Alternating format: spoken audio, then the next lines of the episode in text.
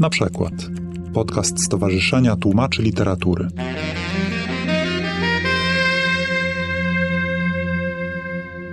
Dzień dobry Państwu. Witam wszystkich w imieniu Stowarzyszenia Tłumaczy Literatury oraz w imieniu Europejskiej Rady Stowarzyszeń Tłumaczy Literackich, czyli CEATL, której to organizacji parasolowej STL jest członkiem i której to organizacji grupa robocza do spraw praw autorskich spotkała się w Warszawie i siedzi tu wokół mnie i ja również mam przyjemność być jej częścią.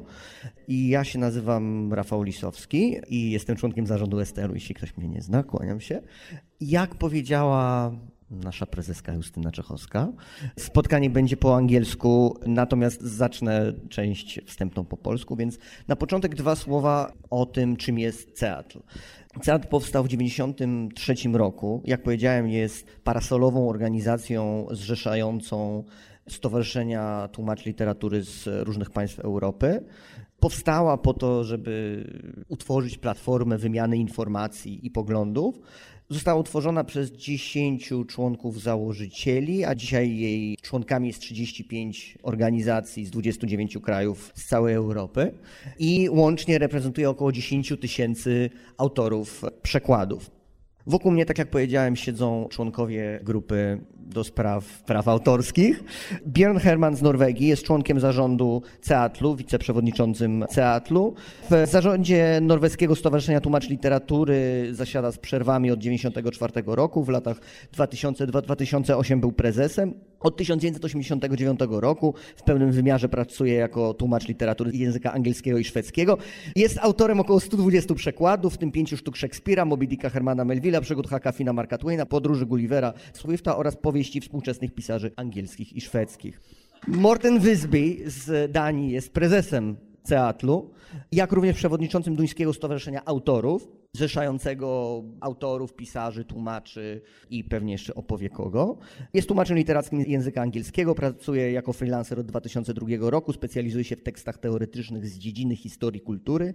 Od 2007 roku jest zaangażowany w aktywizm w zakresie praw autorskich oraz działalność na rzecz pisarzy i tłumaczy w Danii i Europie. Obok mnie siedzi Heikki Karjalainen z Finlandii, prezes Fińskiego Stowarzyszenia Tłumaczy Ustnych i Pisemnych, a także Sanasto, czyli organizacji zbiorowego zarządzania prawami autorskimi do utworów literackich. Od 30 lat tłumaczy z języka angielskiego powieści i literaturę faktu, m.in. Stephena Kinga, Denisa Leana i Jennifer Egan. Prowadzi również własne małe wydawnictwo Mebius, co pozwala mu tłumaczyć literaturę, jaką lubi najbardziej. Po mojej prawej stronie siedzi Elisa Komito z Włoch, przedstawicielka Włoskiego Stowarzyszenia Tłumaczy Literackich, które należy do Związku Zawodowego SLC-CGIL.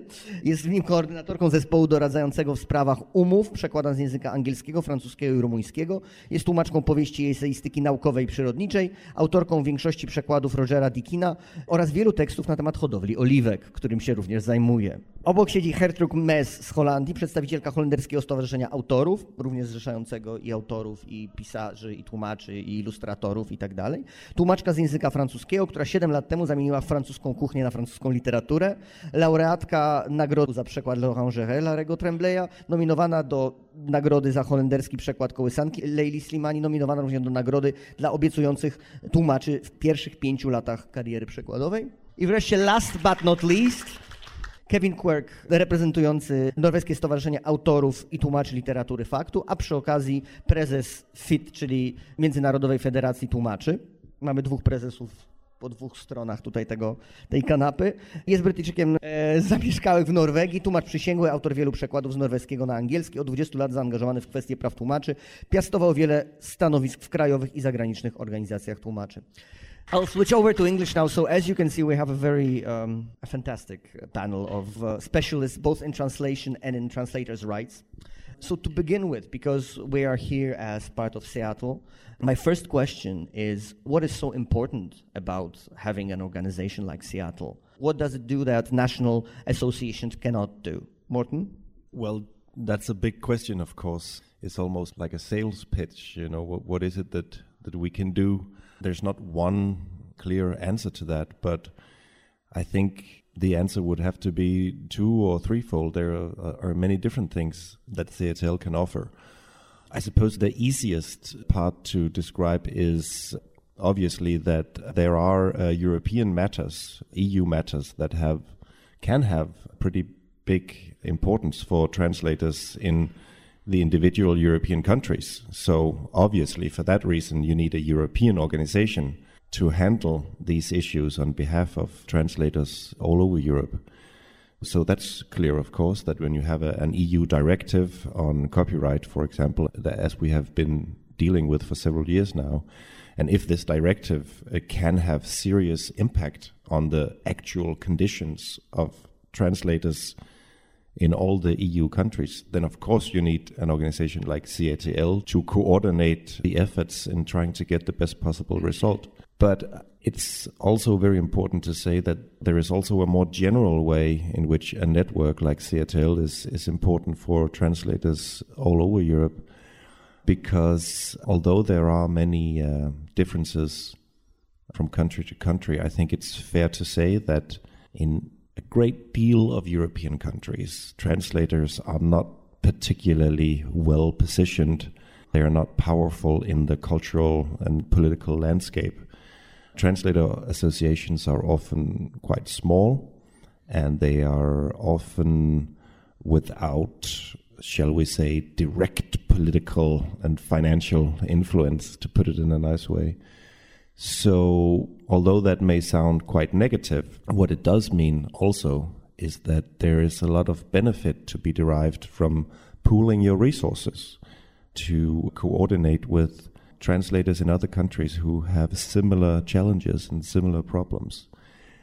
I don't know how much you know about CEATL, but it's also important to say that CEATL is not. Um, I don't want anyone to to think that CEATL is sort of this major European organization with a big office in Brussels and lots of money and a big secretariat and so on. We really are a network. In a way, we are not stronger than the individual member organizations it's just that there are many of us and we can share each other's experiences because from time to time, translator associations actually do manage to make important progress. And that can be quite beneficial to hear about this and to share in these experiences because translator associations often start from scratch with the progress they can build themselves with very limited resources. So it can be vitally important to be able to be inspired by what colleagues have done in other countries, colleagues in similar situations and with similar conditions. So I would say that that's the most important thing that CEATL can offer is that it is truly a network. Everything is a network nowadays, but CEATL really is a network. In fact, it's all it is. And that makes it not a terribly strong organization, but it also makes it an organization that is alive. It's real people coming together and sharing real thoughts. So it's an actual network, and networks can do great things sometimes. And uh, I think CEATL is that kind of network. And of course, as I said, we also have Kevin, who obviously is a very important part of CEATL, but uh, also he's the president of the International Federation of Translators. Uh, so I would like Kevin to very briefly say something about FIT because it's a very different organization. I remember once, him once calling it the UN of translators. So what is FIT and how is it important for translators everywhere? Thanks very much, Rafael. Um, I get the distinct feeling here that uh, perhaps I've seen too much reality TV, but uh, that we are really under fire from the audience, and um, we will have to sell ourselves. Uh, and then at the end of each question, somebody will be voted off until there was one or two of us left. But uh, hopefully, not, that's not the case. Just to, to, recap, yes, I am a member of CEATL, and as Morten says, it, it is a network, and it's small, but it has a voice. And the same way FIT, the International Federation of Translators, is a federation, so we have no individual members. We have uh, member associations, including one in Poland, but not Rafal's organization. We're working on that. But that's not the important thing. It is, again, a network where we have 130 member associations throughout the world. We represent just over 100,000 translators of every kind uh, throughout the world as well. So we are not a literary association. We do have literary members. Our claim to fame, which can, we, we want to big it up and try and sell ourselves above CEATL, is that we represent literary translators throughout the world. But I think being together and growing stronger together is important, which is why I'm trying to to work together with CEATL, now in my now capacity as president of FIT, so that we can grow the network and work for underprivileged translators throughout the world. Essentially, we do the same thing. We promote professionalism for translators. We try to work on issues relating to copyright. We try to uh, establish and help associations to grow in areas where they find it difficult. And we try to defend the rights of translators throughout the world. On, the, my mention of UN, maybe, um, maybe I did say that perhaps. Cannot remember it at all. But um, what I will say is that FIT played an instrumental role in getting uh, recognition of translators in the UN. So last year, there was a resolution passed which was unanimously adopted by all members of the United Nations of the importance that translators play in bringing cultures together, in maintaining cultural diversity at the same time, and in fostering peace through mutual understanding through cultures, which I think is essentially what, on many occasions, literature is about as well. Being able to read another work from another country. Morten is frowning, so I will be soon be voted off. But uh, I, I, was just frowning because I was thinking uh, that it's. Um, at least I can only speak for CEATL, but uh, it may be a while before we can achieve world peace. We probably need to start with just maybe getting some better translator contracts and. Uh, so, but you're right that, of course, translation and especially literary translation plays a, a big role in uh, the diversity of culture and so on. And that's also why we need better contracts for our own sake. But society at large needs translators to have good working conditions because without translation, culture will suffer. But uh, maybe world peace is for uh, the next seminar when we can we can take on that. Speaking of better contracts, um, one of the things that CEATL has managed in recent years to complete was a set of guidelines for fair translation contracts that we have quite recently published in English and in French, and I hope at least some of you have looked at them. We've linked to them on our website and our Facebook and so on. Elisa, I want to ask you to tell everybody what are they, and more importantly, maybe because okay, they're guidelines. There's a set of recommendations, but what do you think? What can they change in, in each individual country, and can there even be a common standard for you know for translation contracts? First of all, I want to say that these guidelines, as well as many other CEATL's documents, can be found in our website. Our website is open to everybody. You can consult it. I encourage you to go because our members are associations of translators and we work mainly through our delegates. The results of our work are obviously addressed to all translators in all countries. So our uh, website uh, is always developing and is already rich. As uh, Rafa said, these guidelines, they are um, three pages plus an addition on a particular kind of contracts, work for hire contracts. They are now in two official versions, English and French, but we strongly encourage all national associations to translate them in their language because their aim is to be read by translators in all countries, not just to be read by delegates. For example, some uh, associations already translated them and soon we also wait a, a Polish translation. As the title says, Guidelines for Fair Translations Contract, first of all, they are meant as a guidance for translators to understand what a correct contract negotiation is, both in terms of the negotiating procedure itself and in terms of the things to look for or to avoid in contracts. This is important because many times the translators are not really aware that they have a choice in what is written in the contract. They tend to consider the contracts the publisher proposed to them to be signed as such, as a kind of Bible, while the contrary is true, because uh, in general the basis of contractual law says that the agreement between the parties is an essential element of the contract. So any contract envoyed by the publisher to the translator can only have the value of a proposal, but the actual contract must be reached after negotiations.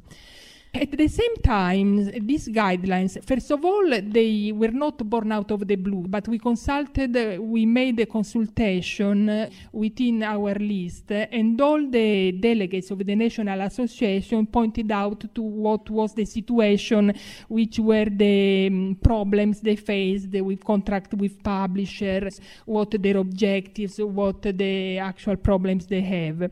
So they are a guidance, they set the objectives and uh, indicate the direction, but at the same time they leave a certain degree of freedom to the translator. They are suggestions, so the translators keeps uh, has present the final objective, but he or she can choose uh, which points are more important to negotiate depending on the single situation, also on the starting point, which may vary from country to country, from case to case.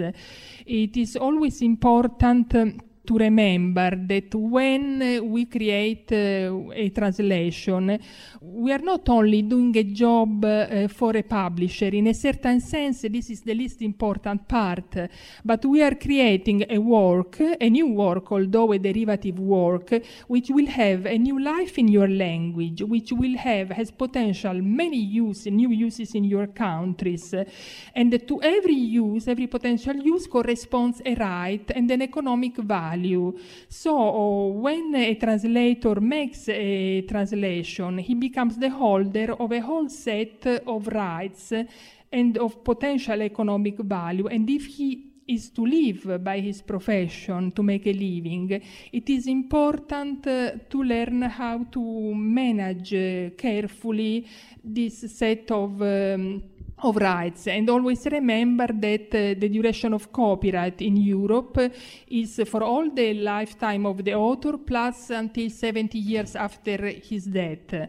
If we transfer all our rights to publishers, in a contract uh, which um, lasts forever, we are uh, assigning them uh, really a little treasure in terms of rights. And this is why in these guidelines, two of the most important points are first of all that contracts should not be forever. This sometimes is already contained in the national legislations, not in all national legislation, but where it is not, it's our aim to promote this practice of fixed term contracts. And uh, another point is that we aim to extend the, um, the, diffusion of contracts where the translator is not only paid with a basic fee for his work, but also with some royalties, because in reality, if we think of the extension of the rights that we transfer and of the um, long period of copyright protection, it's the only way to achieve a really fair contract. But uh, these, uh, these are only some things which you can find in the guidelines. As for the second part of uh, Rafa's questions whether it's possible to aim to a single standard. Now we have two different answers. In the next future, we aim to create a common basis for translators all over Europe, a common basis of awareness about the goals that we must reach, the path that is in front of us. As regards a common standard contract, until copyright legislation and the publishing contracts practice will be harmonized, really harmonized harmonized in all European countries, European and not only, in, at the highest level and not leveled at the bottom, a standard contract, a unique standard contract will not be possible because uh, it will be leveled at the bottom and we don't want such a thing. So for the moment we aim at uh, basics and at progressing in our practice in all countries because some countries are better for certain aspects, in some other countries the situation is better for other. It's very important important to have a comprehensive look. So uh, besides these guidelines, you can find also information in our websites about best practices in different countries, uh, many interesting documents. So that's the, the guidelines is one thing that we have uh, in our work group uh, worked for the last recently, let's say, and this is the more visible aspect because it's now something that you can read and and use. But we've also been uh, very um, closely following European legislation because, as you probably have heard, for reasons that have little to do with uh, translation, but recently there has been a, a, big uproar about this new directive concerning uh, copyright that is being worked on in the EU and how it's going to take away our liberties on the internet, uh, according to some people. But there are things that are important for translators as well, and I would like Morten to talk about this a little bit. Why why is it important for, for, for, for us translators that this legislation passes, and in what form, and what can we do about it as CEATL or, or as you know national organizations? Well, maybe I should start with a little background about this directive because it struck me earlier today that we keep referring to this directive as the copyright directive, but really it's not a copyright directive. It's called the Digital Single Market Directive. So initially, it is it, it's not uh, related to copyright at all. It's about the digital single market, and it's uh, a good thing to bear in mind because it makes it easier to understand why the directive uh, contains what it contains. The whole idea was that the EU already had a single market for physical goods and for services. And the idea was that if we could somehow create a digital single market as well, we would probably have a lot of uh, economic growth, a major increase in employment, and so on. And as the EU Commission was thinking about how can we create such a wonderful digital single market, they discovered that there were some obstacles. And just like there had been obstacles to the physical single market, they wanted to overcome these obstacles in the digital single market. And one of these obstacles was copyright. So when copyright is even a part of this directive, it is Uh, important to remember that it's basically because copyright was considered a problem, an obstacle. So the Commission wanted to overcome this obstacle of copyright by harmonizing it because it was felt that there was a lot of potential trade in digital goods between the European countries that was prohibited because there were different copyright laws in the different countries. So the idea was that if you harmonize copyright law, then you can facilitate more cross border trade in digital services. But of course, the Commission also realized that there are very strong interests, very strong cultural interests, and very strong financial interests at stake in copyright. Uh, so they also realized that there would have to be some bait in it for rights holders as well they realized that if they were to succeed in making a directive that would harmonize all these copyright differences from different national systems, that they would also have to improve copyright in certain areas.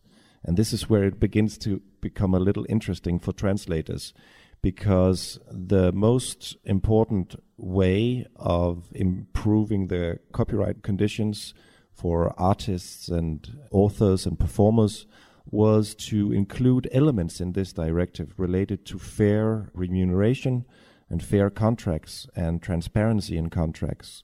And that's why, from the uh, early onset, the directive has included some very strong articles, as it's called, protecting especially weaker artists, authors, and performers. So that actually means that even though no one ever intended this, this directive in certain parts of it at least, is almost tailor made for especially literary translators. And I sincerely believe that literary translators across Europe, that there's a good chance that literary translators may be, be the author and performer group that will potentially benefit the most from this directive.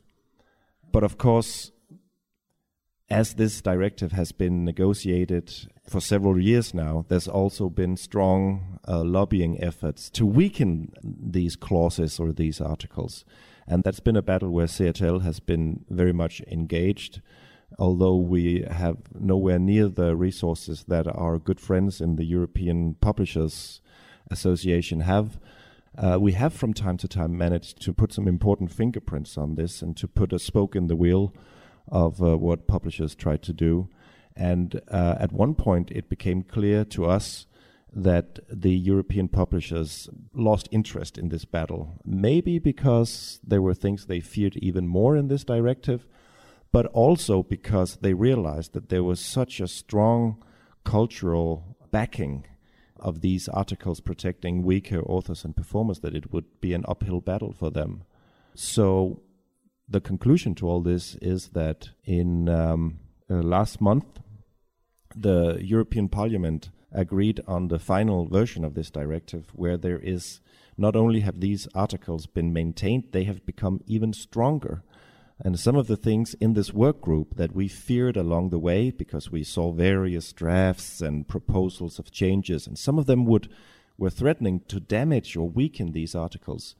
All these fears have uh, evaporated, and we now have a directive, at least in the version from the Parliament, which is as strong as it's ever been. So the situation right now, not just so that we don't get carried away, is that this parliamentary version of the directive is now in the so-called uh, trilogue negotiations, where Parliament is negotiating with the Commission and especially the Council of Ministers, that is the national governments. And um, as uh, Heikki is uh, keen to point out, there are still many things that can go wrong. It can even go terribly wrong. The whole directive may still fall but it's looking better than it's done for a long time. And I think that there is a good chance uh, that we will next year have a directive with strong protection for literary translators. Although literary translators are not mentioned, of course, with one word in this directive, some of these articles could have a huge impact. And uh, Raphael, I don't know if you want to move on or if I should say a few words about the actual content of these articles. Okay. It's three uh, relatively short articles, and the first one is about transparency. And we can skip that because the really juicy bits are in uh, articles 15 and 16. And they contain a basic right to fair remuneration in recognition of the fact that authors, that is, including translators, often have a weak bargaining position vis a vis publishers this article stipulates that all national governments, for example, including the Polish government, would be obliged, it would be mandatory for them to include in their national copyright law a legal guarantee of a fair payment for translation. And then, of course, that begs the question well, how do you assess what's fair? Let me make this perfectly clear. The directive does not say how much money you will get for doing a translating a novel in Poland. But it is a big difference that there is this basic right to fair remuneration because that opens the whole question in each country. You suddenly have a real discussion about this. Since you have a basic right, then member states, governments, must have some kind of opinion about fairness in contracts because otherwise it will be illegal. So there will be a lot of battles still to be fought, but there will be an avenue, there will be an opening where you can at least address this issue. Especially because the third article contains clauses on what is called a contract conflict resolution mechanism. It sounds like something, a tool you would employ in dysfunctional families or something, but what it is that is that it, it, it makes it mandatory for national governments to establish some kind of legal agency, some kind of legal institution, whether it's a tribunal or a court or a committee or some kind of agency with legal power where you can bring cases of unfair contracts before this tribunal, if that's what it is. And it, it, it goes even further than that because it makes it very explicit that also uh, organizations representing, for example, translators, will be able to bring such cases before this tribunal on behalf of anonymous individual translators because we all know that this is a big problem that even though all EU countries of course have a legal system and you can always in principle you can always pull a publishing house into court and say, "Well, you've been unfair to me. This uh, contract is unfair." But it's it's it's it's something that is very very difficult to do if you're an individual translator, for example. So that's why it does contain some pretty interesting perspectives. But on the other hand, it's also, and we have talked about this a lot in our work group, and I would like to finish on that note. We have been speaking a lot about the fact that this is not some magic wand, even if the directive is adopted finally. This is not some magic wand that will mean that from day one all literary translators will double their income or be presented with truly fair contracts. But it changes the setting of this battle in all the member states.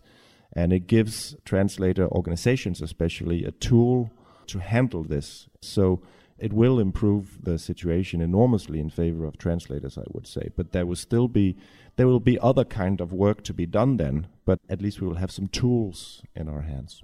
I think everybody here in the audience who's a translator here in Poland knows about our problems, you know, everyday problems and tribulations of being a translator in Poland. Whereas when we think about some countries, like for instance Norway, we think that you know very often must be a, a, paradise for everybody, including translators. So I'm directing this question to you, but I also like other people to answer, not about Norway, but about their countries. Is it easy to be a literary translator in Norway? Kind of. it's become much easier after some fighting with the publishers, and that was what we had to do, and we've done it several times. First time is so long ago, I don't even know when it was. But in 91, we managed to make campaign against our publishers, resulting in a new contract and a standard contract. And then we tried to renew this after 10 years or so, and the publishers were just not interested in talking to us at all. And so we started practicing exactly what it said in the contract, and we managed to mobilize all Norwegian translators, even those not being organized. And what we did was it said in the contract that you, you uh, are obliged to uh, deliver your translation in typewritten form. So that's what we did in 2006. Every manuscript was delivered to the publishers typewritten. That, of course, was not what they expected at the time. So this caused a lot of trouble for them. And we also looked to it to put a heading on top of each page of every manuscript and at the bottom with some irrelevant stuff for the publishers just to make scanning more complicated. and of course, because it didn't say anything about delivering a manuscript scannable, so they weren't scannable, but they got what they'd paid for and what they had given us contracts for typewritten manuscripts. This went on for quite a while, and we made a lot of fun kind of street theater, that kind of stuff, and also outside garden parties, release parties for the book list for the the autumn and so. So translators outside the parties with posters saying, you know, recent research show that translators need more money now. You're drinking the blood of sweating, no, poor translators, the wine in your glass and so, that kind of stuff. And it turned out the press loved us. So we won this battle, and they gave us a new contract. But the most important part of it was also the internal effect of doing something together like that. So we're building ourselves an identity as a group and as also self-esteem. And this worked well, and we also managed to get them to understand that they would need to adjust our fees every year according to the rise in wages for people employed in publishing houses. So the result is quite good. It's fully possible to live as a translator, literary translator in Norway these days.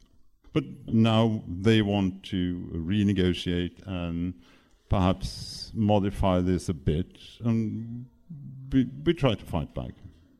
How about some of the other countries? Is it as glorious in Finland as it is in Norway? Uh, I'm afraid not. Uh, it is possible to make a living as a literary translator, but it's not easy. I don't think it's easy anywhere, not even in Norway. You'd have to work very hard.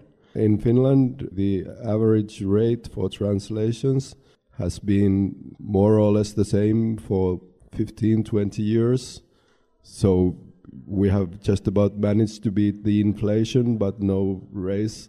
So while everybody else's pay has risen, the literary translators' pay has been the same. Luckily, we have government grants that enable some translators to live not well off, but you know they can manage. But those who translate the stuff that perhaps is not considered as high literature or something and they can't get those grants, they have really tough time. What about the Netherlands? Yeah, we have a bit the same problem as uh, Heike is saying. There are some a small group of translators who can make a living of it. But then it has to be, we have a model contract, but it's only for what is called high literature. And then when you have the model contract with some kind of literary publishers, a small group, then you can ask for grants and then you can make a living. But we have a really large group that is really working like slaves to get their income. So, what we are now going to do is uh, next week or the week after, we have an enterprise in Holland that makes chocolate without abusing working children. We call it slave free chocolate. And we're going to send all the publishers who don't want to work with the model contracts, we're going to send them a letter and send them this chocolate and ask them for slave free translations. I know that it's a difficult question to ask. Related to the previous question, I was wondering about the percentage of people, translators, who can work as full time uh, freelancers. How is it in Italy, in, in literary translation? You did well for, to distinguish because uh, uh, while most literary translators in Italy manage to make a living only by combining also legal or technical translations or by uniting literary translation with other works such as teaching, for example. Uh, but there are some pure, let's say, literary translators, but it depends very much on the language. For example, in Italy, there is a big, big demand, a big fashion for Nordic Scandinavian thrillers. So all our colleagues who work from Scandinavian languages, they live well, they have good compensations, and often they are so overworked that they must refuse translations. They give, they look for colleagues to, to whom to assign translations we have come to the point that one publishing Italian publishing house specialized in Scandinavian literature has funded a seminar, a course to teach, to raise literary translators from these languages in order to, eh, so that they can assign the translations. But this big craziness about these uh, thrillers, and I, for many, from many years it lasts. I don't know since when, until what uh, time.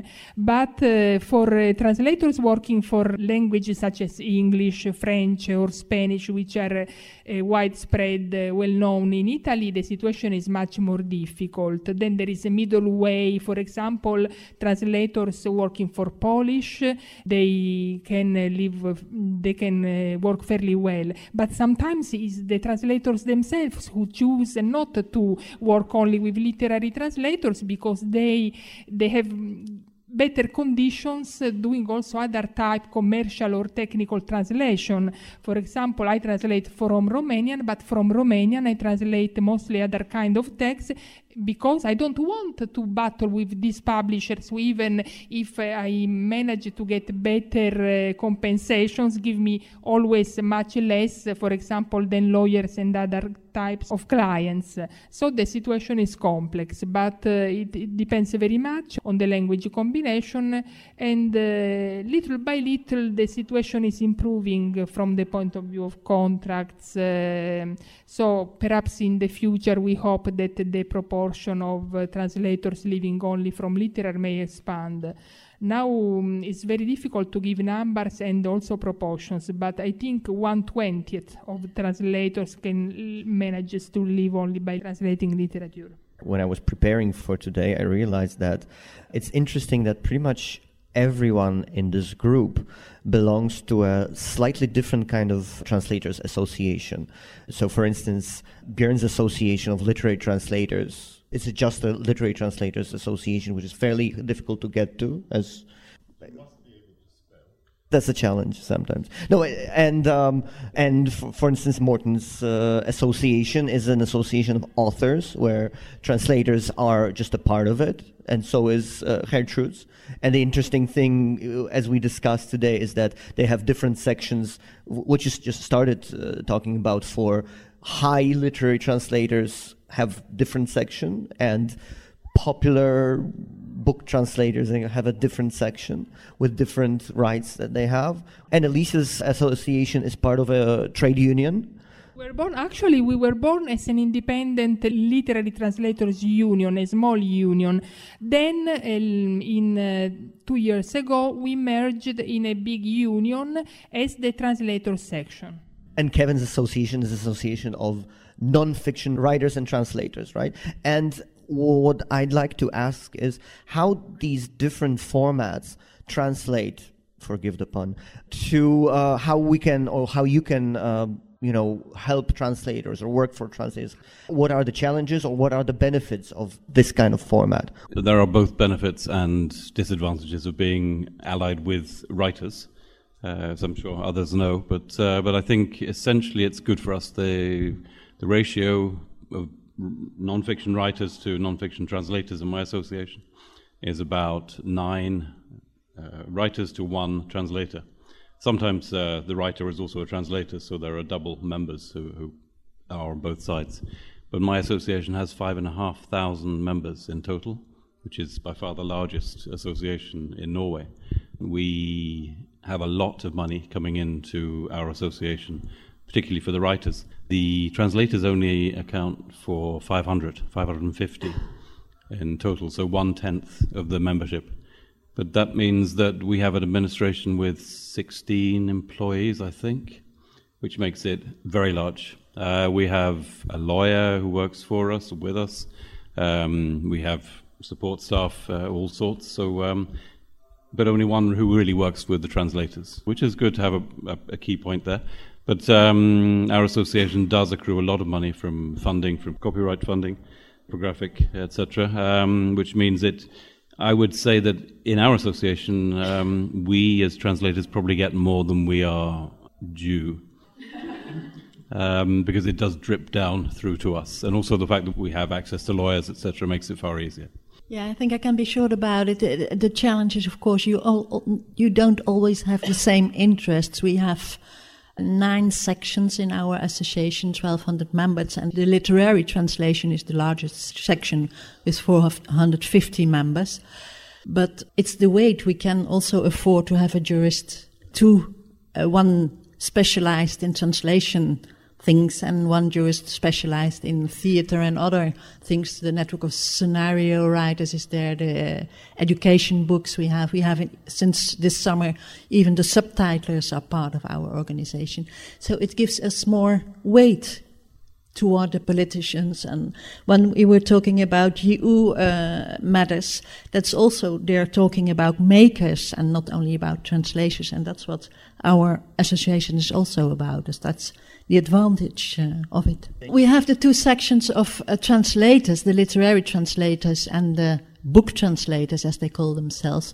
And that seems a bit weird, but it is based on the contract. The literary translators were first in the association, and they managed to get a gentleman's agreement with a group of publishers and have a model contract with a, a certain fee-based fee, royalties, etc. So they managed to have that.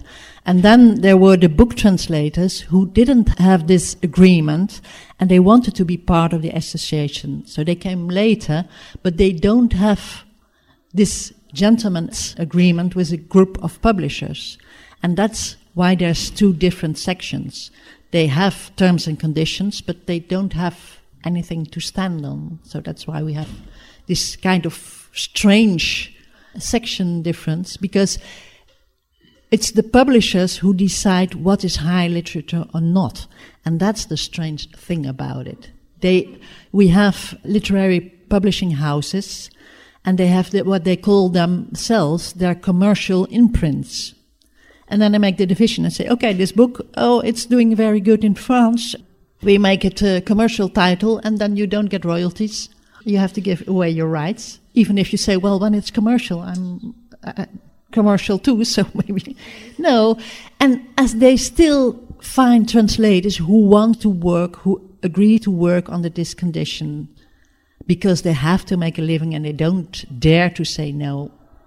Publishers can go on. It's not the, the model contract we have is nothing in the law. It's a gentleman's agreement. So that's the big problem. I was just thinking that I think it's very hard to to say, you know, what are the the definite advantages and the definite disadvantages of being part of a larger authors association or being solo as a translators association. But I think the main point is that regardless of uh, what kind of setup you have, it's important that the translators are fighting for themselves. You have to do that if you're on your own, if you have your own independent organization, but you also have to do that if you are a subgroup of a larger authors association, because if you just rely on the main organization to take care of everyone, including translators, then you can be sure that it's a question of time before you will be left out, because you have to fight for your own cause. And so I would say the question of whether you are independent as an organization or whether you are part of a big organization is maybe not really the most important thing. There can be historical reasons, there can be differences from from country to country what makes most sense and what's possible.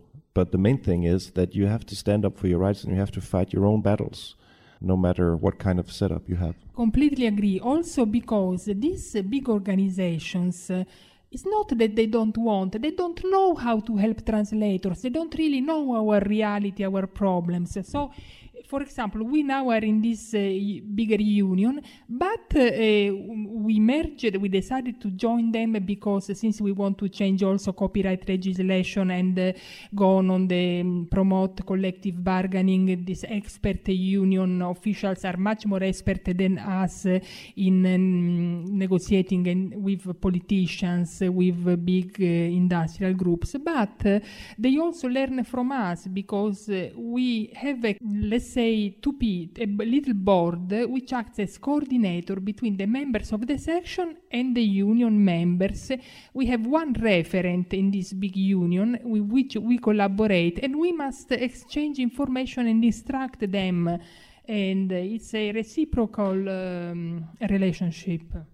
What do you think is the biggest challenge for literary translators in 21st century? No, uh, it's uh, very hard to isolate one challenge. Uh, one of the things that we chal- the, the main challenges is that uh, calls always is related to the um, growing importance on one side that has the decision making at the European level, and at the same time, today the difficulties which this process is uh, encountering today at all levels uh, at the national because uh, each association has to fight both at the national level but also for us it has become uh, increasingly important to act also at the European level. For example, in our union, one of the things uh, which we must uh, explain to these union members, they are very, very interested in what is happening in CEATL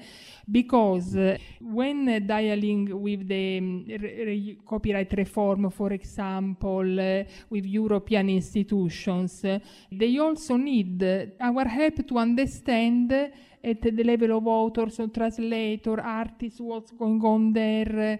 So um, our challenge is that it's not no more enough uh, to face the problems we have at a national level, but at the same time we must think at a European level because notwithstanding all the difficulties which now Europe has, presumably uh, it will uh, continue to have a priority importance. So the work we do with CEATL, it may seem uh, distant to you, but actually it's very interrelating with the things that happen at the national level. The two things go together. At a national level, uh, uh, I think in all countries, um, what uh, translators must really fight for is a basic thing, but is the fact that while they are recognized as authors in international legislation, in European legislation, in national legislation of almost all, if not all, European countries, on the practical side, there are so many exceptions in the national legislations, so many bad practices that in reality they are not treated as authors from a contractual and remuneration point of view. So we have um, to work very much to translate our theoretical rights in real uh, concrete things.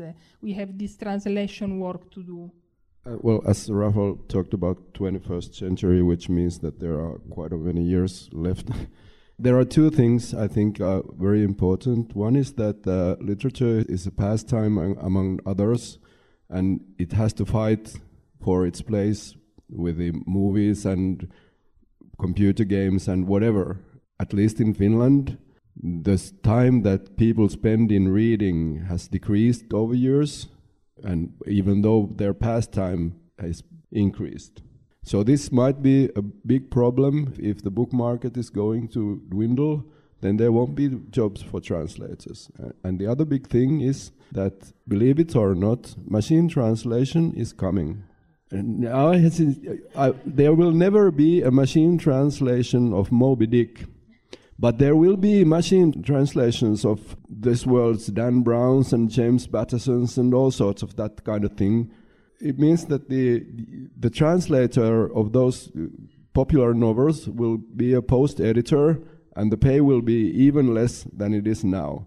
And the real th- threat about this is that there is no place that a literary translator can hone or practice his profession to become a translator of challenging literary works because you know you can't start from easy works because there are, won't be any easy works to translate even Moby Dick might be translated by machines, and then you are not the author anymore, you're only the corrector, and then you don't have your author rights. And that's also a challenge I think I have to add there.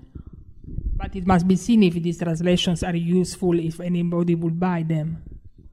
I think it's true. Um, as we know, as well as I finish, colleague has pointed out several times this week that we don't know the future. Uh, so we can both fear it, but we can also embrace it. Uh, and whatever comes, I think we are prepared to to stand and face what comes. I don't believe. Uh, I mean, lot of my work now takes place. Uh, um, a lot of the, the things that I do as FIT president is countering this that I met with last year when I went to the Translating Europe Forum you will not be able to call yourself translators in five years' time. Uh, say the pundits, the people who research, the people who are producing machine translation.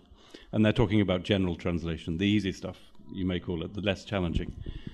And they offered very various uh, names we could call ourselves instead. They said, no, translators, that will be the machine. It will be machine translated. And they, they did talk about literary translation as well, and, and there are Chinese or Microsoft in China have been working on things. It now turns out they were actually cheating and getting human translators to, to polish the text. but really, there's a lot going on that really isn't doesn't bear uh, looking into.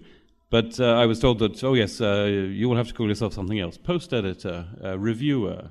Data linguist was one word, which, and it gets worse. And then, the, but this doesn't necessarily refer to, to, literary translation, but generally as a threat. Possibly even um, uh, machine translator educator. So you'll be, t- you'll be teaching by feeding your translations into a machine, you'll be feeding them with the information they need to take you out of your job. And finally, the other word that they suggested was cleaner. And I said that I will not, uh, in my mandate, be the president of the International Federation of Cleaners. Then I will resign if it gets that far. But I do not believe, because I've heard this rubbish every five years for the last 15, 20 years. I mean, the Americans started um, research in 55 for meteorological um, data being translated, and they never managed to perfect it even then. Dan Brown, maybe, I'm not sure. But uh, Moby Dick, well, if they, have, if they have taken your book, Bjørn has already translated Moby Dick. Um, if they have taken your translation and compared it with others, they already have the basis for providing a translation. But you still have the copyright for another 65, 70, well, however long you live for. Hopefully more than 65 years. Um, but there, I think um, there will still be work for literary translators. But I think it's important that we do stand together. Um, that's the essential thing that we, and as Morten says, um, we have, as translators, we are the people who know what affects us and what is important to us. And that, that's certainly true in my association. They actually forgot that we were translators in the association. Every year I had to remind the chair of my board when he was speaking that because we have a long title, the Norwegian Association of Non-Fiction Writers and Translators, and translators disappeared every time he was speaking. But you have to remind and you have to work, and it's more than that. It is, is um, filling the content and making sure that that content is still there when translators get together, it's easy to fall into this kind of mood of it's what it is and you know it's let's complain together and we'll feel better. But let's not just complain. We've already heard some success stories like what Bjørn told us the, the, the beautiful story of the protest and that resulted in something concrete. Gertrud, well it's not full sort of success but uh, the, the fact that the, the literary translators have secured a model contract that is respected. So I'd like to ask everybody about well the biggest achievements that you could could name of uh, of your associations while you, you, you have been active or, or, or in the recent years. So well, you know the story already because I told it in CEATL meet- meeting. But we have every year a translation devil and a translation angel award and the translation angel is awarded to someone who has done something really positive for translators and the translations, and the devil to someone who could have and who didn't, to encourage him. And there was a program on television, really popular program every night, and they had a book panel every month, and then book uh, libraries. They told, but they promoted the book, but every time when it was a translation, the translator wasn't mentioned. So one year they got the devil for that because they had a possibility, and then they said as an excuse, we don't have time. Well, it was not that long. My name is not that long. So for three years, we were sending them letters about it, and then three years later, they started after summer again. And the first time there was the book panel, there was a book promoted, and they named the translator. So then that year, they got the translation angel. Well, the biggest success story of recent years was, was public lending remuneration, PLR for short, which means that basically that when people lend books from the library, the author gets gets a, some sort of fee for it. And 10 years ago, there was no PLR in Finland, and Sanasto, a corporate management organization, started a campaign, and the year before last, we got the PLR to the level to the Nordic level, and and last year was the first time that every author who was member of Sanasto, and now there are 10,000 members, they get 25 cents for every loan from the public libraries and from the university libraries. And for translators, this is a very big thing because translators have a long backlists, so their books can be lent from libraries for many, many years after they have done them. So it, it, it it's really is a big thing for translators.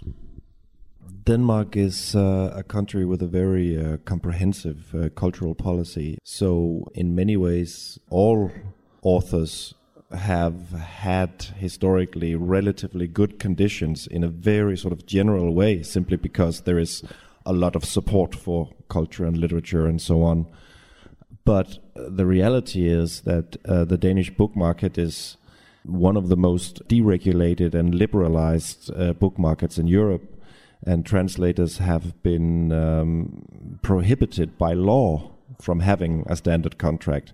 So, no matter how much street theater we would have done, it would not have been possible to get a standard contract that way. So, on that background, uh, the Danish translators have actually been struggling for a long time and not, not had a very positive situation. And when you're in that condition, the great thing about that is that you have a lot of victories. Because when you start at a very low level, it means a lot to have even small gains. And so, if I can mention a few of them, for example, we managed to get the, um, you know, the Arts Council, the office under the Ministry of Culture that gives support for art and literature we managed to get them to change their procedure when they give support to publishing houses for translated works that it was included as a requirement that the publishing house could only get government grants if there was a decent uh, payment for the translator. It seems like a pretty self evident thing, but it was not the case before. So it wasn't a major breakthrough for Danish translators, but it's an example of these small things that you can gain if you lobby for it. And actually, it's also a good example of why, as Elisa said, that the European perspective is important in national realities. Because the reason we managed to do this is not because we went, please, please, please, please, please, can you please include it? We really like to have you included. No, it was because I was able to ask colleagues around Europe with similar comprehensive support programs for translated literature and say, yes, can you please give me the requirements you have in the UK and in other countries? And we could put together a little case and say, look, this is how it's done in uh, the British Arts Council are doing this, and they have been doing this for decades, and they think it's natural. It hasn't caused any problems. It's not like there are no translated books in the UK. It won't kill the publishing industry if you make minor improvements. So it's an example of, of how you can not only be inspired by colleagues in other countries, but you can get concrete, solid assistance because there is a place where you can contact delegates from other countries and get real, concrete information that you can use. The first question from the audience is Is there any way that the associations try to ensure high quality in your members' translations? And if so, what sort of measures are being taken? Well, I can start. We have a requirement. You, you have to apply for membership, and you do that by sending in two translations with the originals, and these will be read. And you have to be good enough. It has to keep a certain level for you to become a member. And then we also every year organize a three day seminar for all members. So that's a yearly thing. And I think that's that. But it helps a bit. And also, as calling yourself a translator, anyone can do that. But publishers tend to prefer to use our members because there's, there's a fair chance that they might know what they're doing. There's never a guarantee. You're never better than the last translation you made. And it's not always the best. But yeah. In Denmark, we don't have quality based requirements for membership. We have a copyright based requirement. You have to have copyright for two works of literature. So, in that sense, we don't improve the quality of our members' production. But we do have um, literary courses where you can improve your skills by attending these courses and we offer various kinds of assistance like residency programs and, and so on. I would say that even though we admit anyone with a copyright to uh, two works of literature, it's not that we are overrun with complete amateurs and really, really poor translators because there's a balance in these matters. It's quite expensive to be a member of my association. So it's very few people who want to join an association like that if they are not serious about what they're doing. And being serious about what you're doing is one of the most important requirements for making quality translations. It works out in the end because publishers also have a, keen eye for quality in most cases. So it's hard to get away with being a really bad translator. In Finland, we have this uh, uh, literary translators chapter in our association, and you know, you uh, for membership you need to publish translations, which is some, sometimes negotiable. Depends on the case. We are flexible people. We have uh, seminars and courses and get-togethers, and well, depending on the year, sometimes more or sometimes less. Our situation is a bit specific because uh, while one of our statutory aims uh, is to um, to achieve the best possible quality of uh, literary translations, on the other hand, being a union, we admit everybody who works as a translator because independently uh, from the quality of its translations normally as on the market uh, there are different degrees of ability also in translators. Uh, but for us anybody who works in the translator sector it is better to have him or her in our uh, associations than outside because uh, we think it will be counterproductive to um, operate a selection uh, which would always be in a certain degree arbitrary depending on our evaluation of quality. Because if they are uh, deemed by the publisher fit to work and they assign translations it's good that they are aware of all the rights and the, of the way they must negotiate because otherwise they would damage the, the, all the translator. But at the same time also from uh, we work very much with uh, for seminars also and we also point always out to translators that they are authors, but they are also the translations being a derivative work, original work, but derivative. They have, they must commit and they must respect also the moral rights of authors in the same way that publisher must respect their moral rights as translator. So they have the, they must do their best uh, in order to render uh, in the best possible way uh, what the original author says, because in in a sense, for example, the right of integrity, we insist very much that uh, all contracts respect this right in the sense that when I give, I um, submit a translation to the publisher, he cannot make any change without consulting me, and I have always the right to refuse any change which I think is detrimental to the work or to my professional reputation. And this is not only to defend my personal interest, but also the interest of the original writer and the way the literature of that country is perceived in Italy. I have this big responsibility, and this we always tell to our translators. We have um, written some uh, guidelines on many things on the revision of translations. We are now writing some uh, deontological guidelines. So while we admit everybody who works as a translator, and we also have uh, created a, a parallel cultural associations in which also students or young translators who do not still have the, because we require in order to be a full member, the publication of at least two translations or equivalent texts of other kind. But we try to reach also the translation starting in the work, and even if we accept everyone, because we cannot exclude uh, anyone, we always try to stress the importance of of aiming at the better quality in uh, literary translation and also in commercial translations because all kind of translations have their usage and so they must be respected and done as at one's best. Uh, well, in the literary section, you have to have published one translation with a model contract, and the section book translators, you have to have published two translations.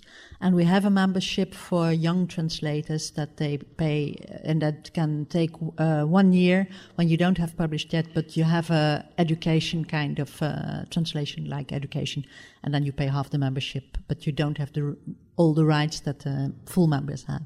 The short answer to the question that I've already forgotten now is, uh, I think no. Um, but uh, we have a 100 page requirement for our members. Uh, they have to have published um, copyrighted work of 100 pages. So, not two books, but 100 pages.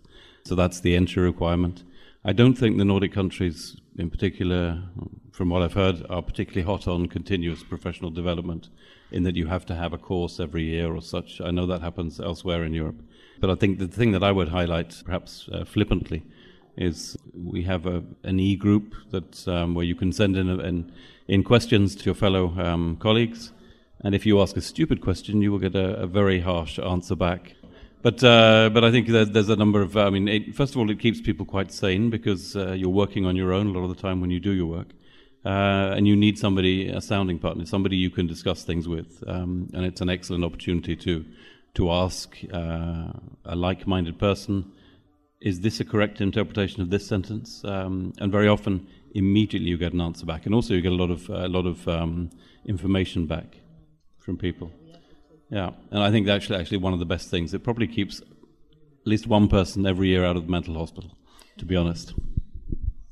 Okay, um, I can tell from the questions that there's a lot of curiosity about this fantastic meeting, having people from different countries being able to tell us about your organization. So I'm going to roll three questions into one because it's all about what you do in your associations that you think are particularly good ideas. So, specifically, the questions are how many people are your members out of the total population of translators, as an estimate?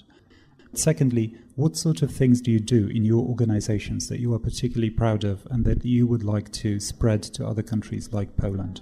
Do you have translation prizes being awarded to your members?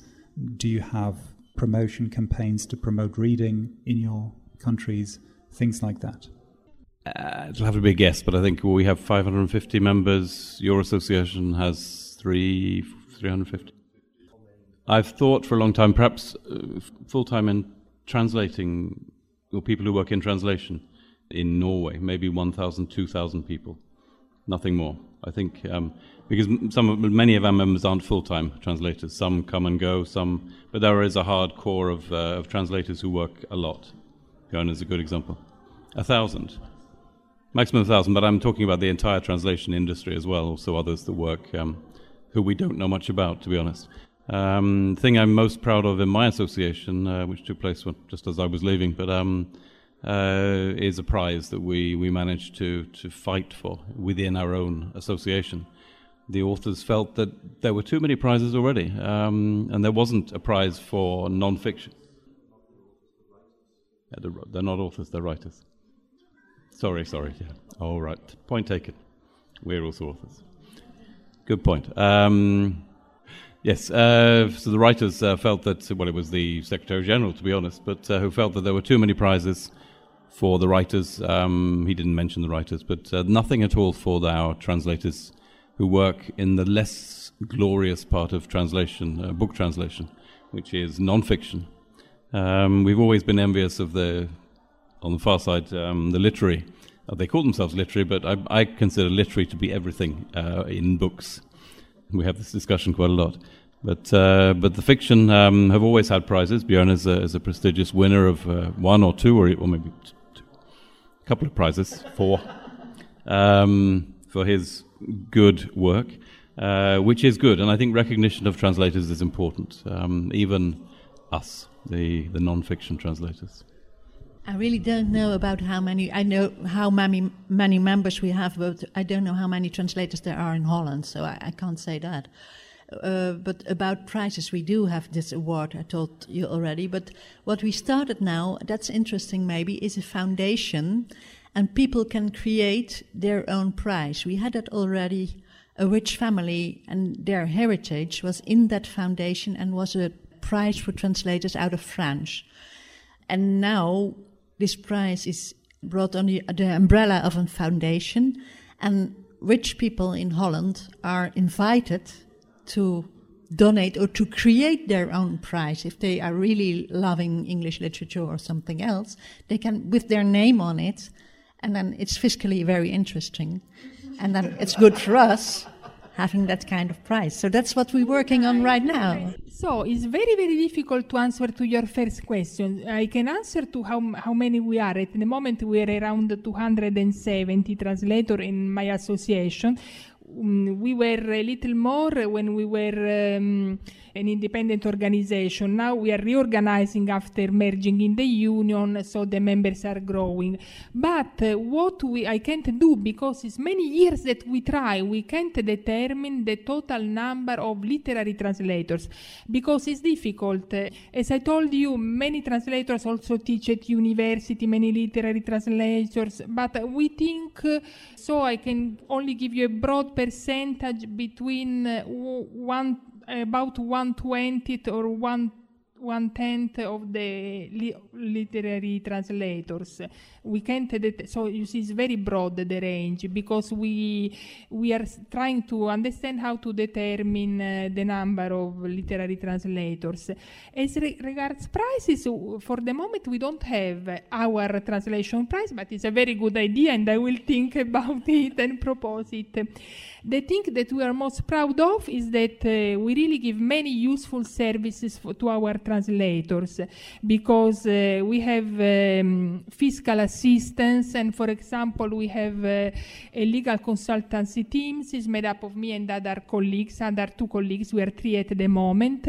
We studied and uh, our contracts, copyright law. So every translator, not only in our associations for our um, members, the service is completely gratis, but also external translators for a very modest price. They can write to us and they can receive assistance in their negotiations with publishers, or if they have any legal problems, they are assisted not only by us directly, but uh, for when um, it is necessary a legal pro- a legal service.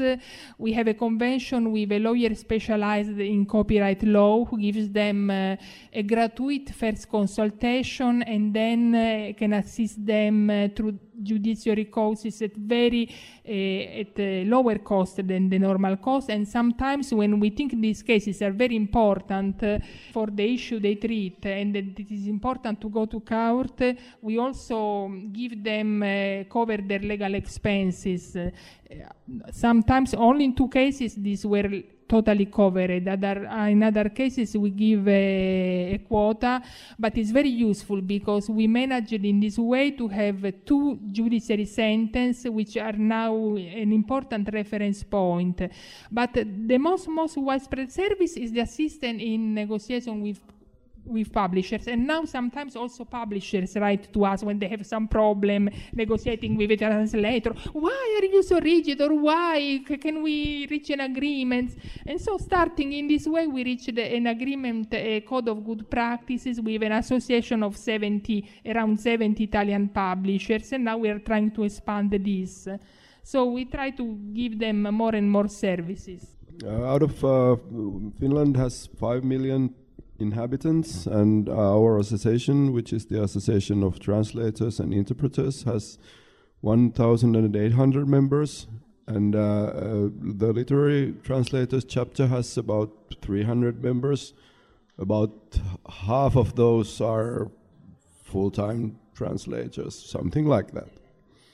We have two literary prizes, yearly prizes, one for uh, fiction translation and one for non-fiction translation. Uh, what I'm perhaps most proud of, uh, this is not something that is done on a uh, regular basis, but sometimes we, you know, raise our efforts and do this sort of uh, master classes for young literary translators.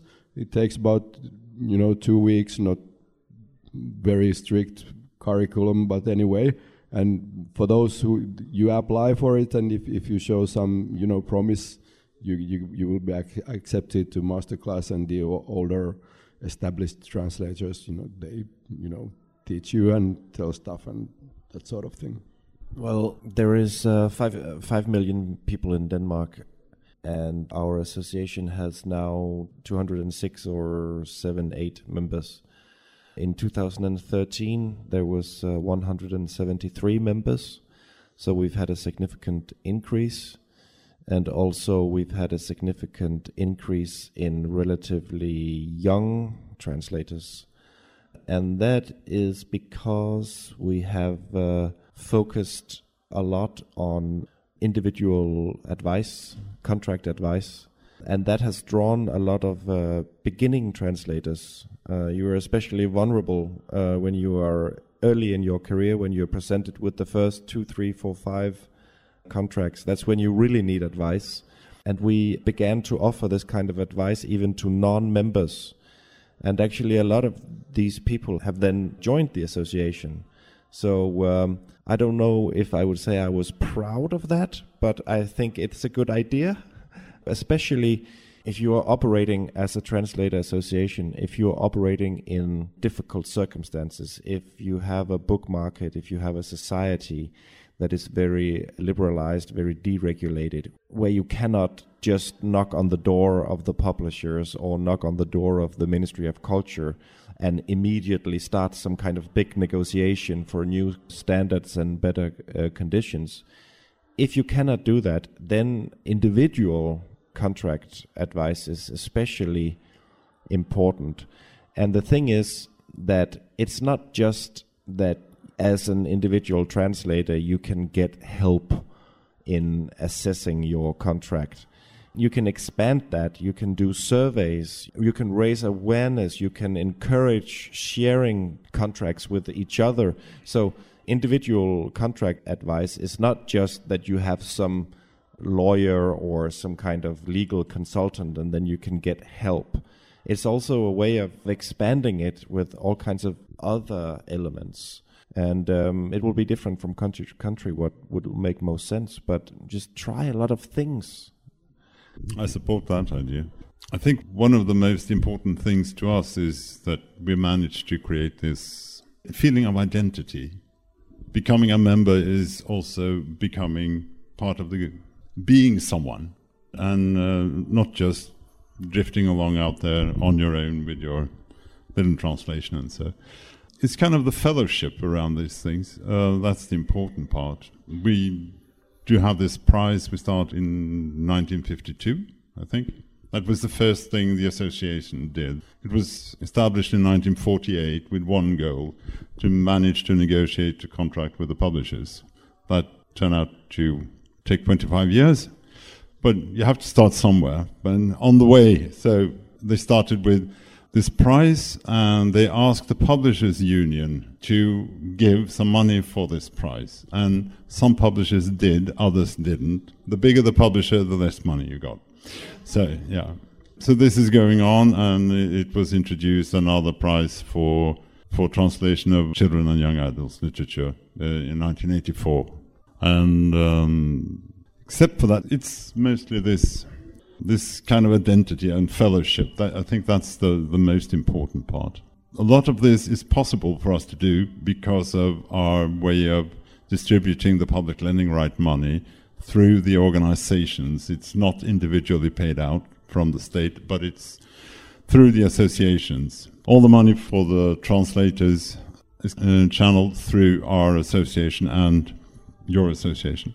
And people get their share by applying for a grant, but we also can use money for running the association, for paying this prize, anything that works to the best of, of all of us. And we also, of course, as we distribute the money on behalf also of non-members. So if people have trouble with a publisher or anything, they can come to us and we help them whether they are members or not. By the time this question came back to me, we've switched to questions of knowledge and awareness of the legal aspects of what we do. And this is interestingly the next question that was asked. So maybe the perspective from other countries. What sort of things can we do to raise the awareness of the legal implications, the legal framework that we find ourselves in? Read your copyright law. That's a very good way to start, and, and it's a good beginning. And as we've been discussing, and I think Morten was the one who coined the phrase that copyright is too important to leave to the lawyers. We need to know what this is ourselves, and it's a very important thing, a point to start. Uh, in our association, we published a guide which has now reached the second edition, in which we give information about copyright law, contracts. Uh, we've put some sample of contracts for um, between publishers and translators, as also between publishers and writers who want to auto-publish themselves. Uh, and um, all, there is a legal and a fiscal part in which we explain uh, the norms, we give many references, and uh, also this is uh, gratis for our members, uh, or we ask uh, if the, um, an offer like of five euros to help cover the printing expenses if they want, and uh, we give it to external people for an, an offer, but it has met a great um, people ask, um, we had, have had to make two editions and to republish it because it's very much asked for. So it's a good instrument. And also, once a year, we do a seminar for our members in which we explain, we talk about these problems. But uh, I think to, um, to publish a guide which can be diffused is very useful. sometimes um, they also write to us to ask other questions and give advice, suggestions for the next edition. I think that would be the last word. Fine by me.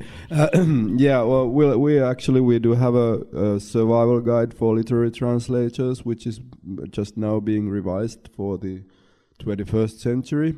And if it's possible to give legal information about the contracts, that is very important.